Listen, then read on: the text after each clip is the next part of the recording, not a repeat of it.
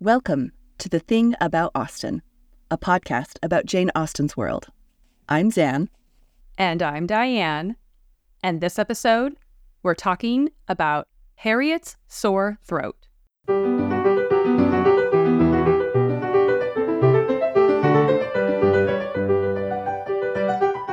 For this episode, we are thrilled to welcome back our guest, Dr. Rena Jones. Rena is an epidemiologist with master's and doctoral degrees in epidemiology from the State University of New York. She is on the faculty at the Yale School of Public Health and in her day job is a researcher at the National Cancer Institute. She publishes frequently on the topics of environment and health. Welcome back, Rena. Thank you so much for having me. Um, and this is, of course, my moment to say I'm here for fun and not in my official capacity or representing my employer. Thank you for bearing with this requisite disclaimer. Happy to be here. And we're so happy to have you. So, longtime listeners will know that Rena was on a previous episode of the podcast discussing Mr. Woodhouse's concerns over the air in London. And he had many concerns. Many. Many. Today, we are actually taking a look at a scene that happens just after that. Isabella and John Knightley are still at Hartfield with their children for the Christmas holiday. So obviously, Mr. Weston wishes to host a dinner engagement at Randalls. Mr. Weston, always down for a good time. He loves a good party. Yeah. He does. Unfortunately, Harriet, who was also invited, is unable to attend as she has come down with a bad cold. Emma has gone to visit Harriet, and upon leaving Mrs. Goddard's, she runs into Mr. Elton. So here is the passage from the text Emma was just describing the nature of her friend's complaint a throat very much inflamed, with a great deal of heat about her, a quick, low pulse, and etc. And she was sorry to find from Mrs. Goddard that Harriet was liable to very bad sore throats and had often alarmed her with them. Mr. Elton looked all alarm on the occasion as he exclaimed, A sore throat? I hope not infectious. I hope not of a putrid infectious sort. Has Perry seen her? Indeed, you should take care of yourself as well as of your friend. Let me entreat you to run no risks. Why does not Perry see her? He's got lots of questions. He's very concerned. So let's start with the basics on this one. Elton is describing Harriet's sore throat as potentially putrid, of an infectious sort. And even later in the novel, he also describes it as an ulcerated sore throat. So, Rena, what do these descriptions mean? What, what is Harriet's diagnosis here? I mean, her diagnosis, according to apparently Dr. Elton. Elton has a flair for the dramatic. I think. mm-hmm. Well, so so let's set the stage about the time period again, right? To anchor what was known and not known at the time. Early 19th century England, thinking about the sorts of illnesses that were common at the time. In this era, before lots of deep medical understanding, people were really concerned about fever, which covered a lot of things flu, cholera, typhus, for example, which killed a lot of people and would have been worrisome to even suggest that Harriet might have Mm. because typhus was known as putrid fever. And it seems plausible to me that Austen, you know, had typhus in mind sometimes because Elton calling it a putrid sort could be him trying to be dramatic and raving, raising even the specter of typhus because there was no cure and many people didn't survive. And you may know that Austen herself suffered from typhus while she was at boarding school, as did her sister, Mhm. and they survived. Um, so just typhus being a candidate is is something to think about. But I think a putrid sore throat, especially one that she was liable to, meaning she'd had it before, is probably something a little bit more benign, like strep, streptococcus, right? You know, many of us have had that, and even though we treat it today with antibiotics, it typically goes away on its own within a week or so with rest and and that sort of thing. And uh, the other possibility, of course, is that uh, the putrid might not mean much. It's just a plot device. You know, Ah, sore sure. throat here could be a way for Austen to get Elton on Emma's good side, right? He's expressing concern for her friend and Sure. and Austen frequently used illnesses as a plot device. You know, you frequently see characters advising each other to get medical advice and fussing over each other, often for comic effect. So that's a possibility too. Also, very convenient that Harriet won't be able to attend this dinner party so that Emma and Elton have to have the world's most awkward carriage ride later on. That's right. So, yes, definitely driving the plot there. so later we learn that Perry, the apothecary, Mr. Woodhouse's favorite person in town, has been called in for Harriet.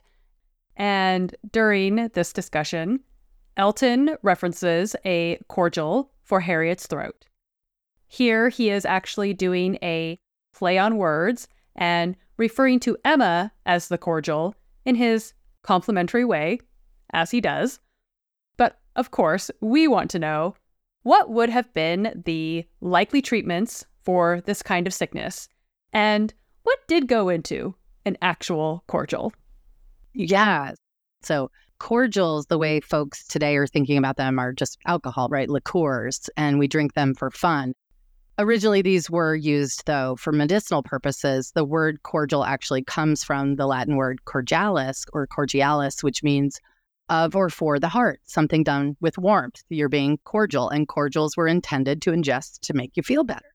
They were just spirits that were in, you know, infused with herbs or oils or fruit and flowers, things that were thought to have healing properties. And the alcohol was the delivery device for those beneficial components, right? Alcohol does have antiseptic properties. So it could be that this was actually the true benefit when people were consuming cordials.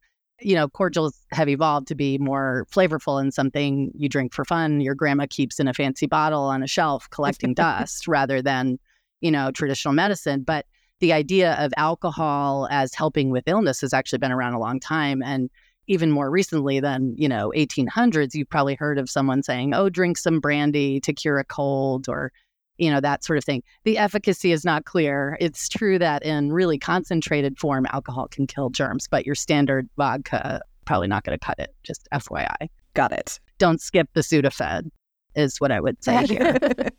Um, but you know, another common treatment for sore throats like this was something called a plaster.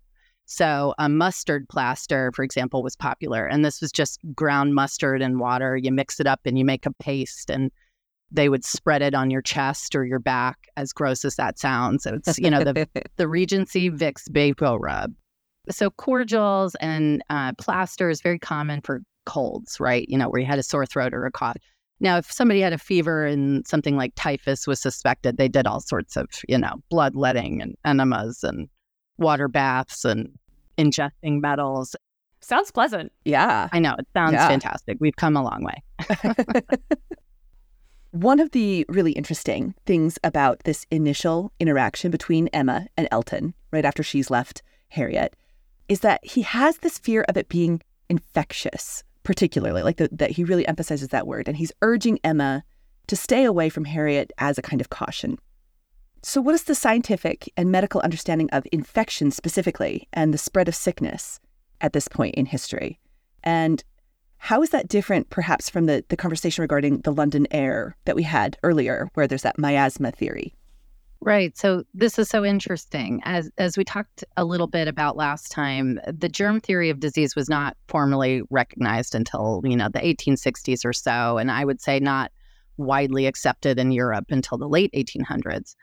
But there were certainly earlier inklings that Austen and others could have, and I think would have heard of that we see reflected in the books.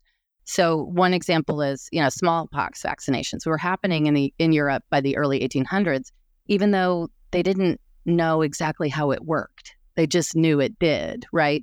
They didn't know that it was a virus that caused it, but people could recognize this idea of contagion, that people could spread illness between each other, at least within families or people in close quarters. So again, just this at least this rudimentary understanding that some types of illness could be passed around. And I think the term infection here is being used to describe that. They just didn't know it was germs, so to speak, you know, bacteria or viruses that were the underlying cause. And so it seems reasonable to me that they could be talking about infection and the idea that hanging around someone who appeared very sick could cause you to get that same illness. Although I think the amount of time people spend in each other's sick rooms in Austen's book sort of implies they don't fully appreciate that. Right? Yes. But certainly in this example, I think, you know, there's some evidence for it. So it's so it's it's it's a lot of that proximity thing. Is that, that like they don't understand germs, but they do understand proximity as an issue. Right. Well, and Emma seems completely just like, what are you even talking about? she has zero concern over this at all. Uh-huh. But like we do get that scene in Sense of Sensibility where the Palmers quickly remove themselves and their newborn baby from Cleveland because there's this fear over Marianne's putrid fever. So would that have been sort of a similar type of situation? I think so, and especially with the context of a newborn baby, right? You know, um, child fatality, especially young children, those rates were so high in the past. And again, w- even without the understanding of exactly what caused it, it just having that sort of low lying sense that of contagion, again, proximity, uh, would be enough, I think, for people to have a healthy fear, especially around young children. Yeah. Well, and now with the context that I have about this idea of putrid potentially signifying something like typhus, because putrid is mentioned twice in Sense and Sensibility in relation to Marianne's sickness. So I think I think again that kind of escalates it even more when you think about again the proximity to a child. Whereas again, you know, with Elton, he might be doing it to exacerbate, you know, sympathies with with Emma. Right, right. Later, at this Christmas Eve party at the Westons, Elton takes his worries about infection even further. So, this is from the book. It seemed all at once as if he were more afraid of its being a bad sore throat on her account than on Harriet's, more anxious that she should escape the infection than that there should be no infection in the complaint. He began with great earnestness to entreat her to refrain from visiting the sick chamber again for the present, to entreat her to promise him not to venture into such hazard till he had seen Mr. Perry and learnt his opinion. Okay, so in addition to the fact that Mr. Elton is being extremely presumptuous here, Yes, overstepping by a lot. way overstepping, it seems like he's exhibiting some sort of, I don't know, science forward medical advice. Like, Rena, what is happening? is Mr. Elton a gentleman scientist? Like, I need this to be explained. Well, right. Well, and the simplest explanation is he wanted Emma and her money, right? So he's just he's just being effusive and paying extra special attention, as you're saying. Yeah. But one thing that comes to mind, he was a member of the clergy, right? And so he's probably seen more sickness than most people. And I was thinking that perhaps he was bringing that to bear on his actions. I mean, it, assuming he's genuine in some sense, he probably has seen more sickness. And he obviously feels that Mr. Perry could discern whether this illness was of the infectious sort that we really need to worry about, but is using sort of his past experience as a guide as well. That makes sense. Yeah. I'm also thinking, just kind of off the top of my head, based on, on what you were saying, that there's also, as clergy, there is this kind of expectation of education and that you go to learning centers like Oxford or, or what have you in order to get your orders and things like that. So there is something about a man in the clergy potentially having those kinds of contact points as well in terms of education and up to date knowledge. Right. A little more worldly in that regard. He's seen a little bit more or read a little bit more. So, points to Mr. Elton, I guess, for being a little bit on the cutting edge here, but also he's obviously being super gross with Emma. Yeah. I mean, to the point where even Mrs. Weston it kind of looks at Emma like, wow, he's acting like you two are engaged or something. This is bananas. I think that's something that upon reading this a little bit closer that that presumption on his part really came through because it's couched in this thing where it's like okay technically yes as a clergyman he might have some Legitimate reason. legitimate concerns Right. to be invested about you know infection in his parish for example but the way that he's going about this in this particular scene is that he's essentially like claiming some form of authority over her movements Like ownership over her as a person. yeah, like don't go until I've talked to Mr. Perry about you potentially visiting. And it's just like, oh, that is such a big overstep of what is what is appropriate. Ooh, serious red flags. He began with great earnestness. It's kind of like, you know, you can imagine Emma sitting there thinking, You're being annoying. This is a bit much. but the second that he goes, to entreat her to promise him not to venture into such hazard till he had seen Mr. Perry. You know, like, I'm going to go consult with the doctor. I'll let you know when it's okay.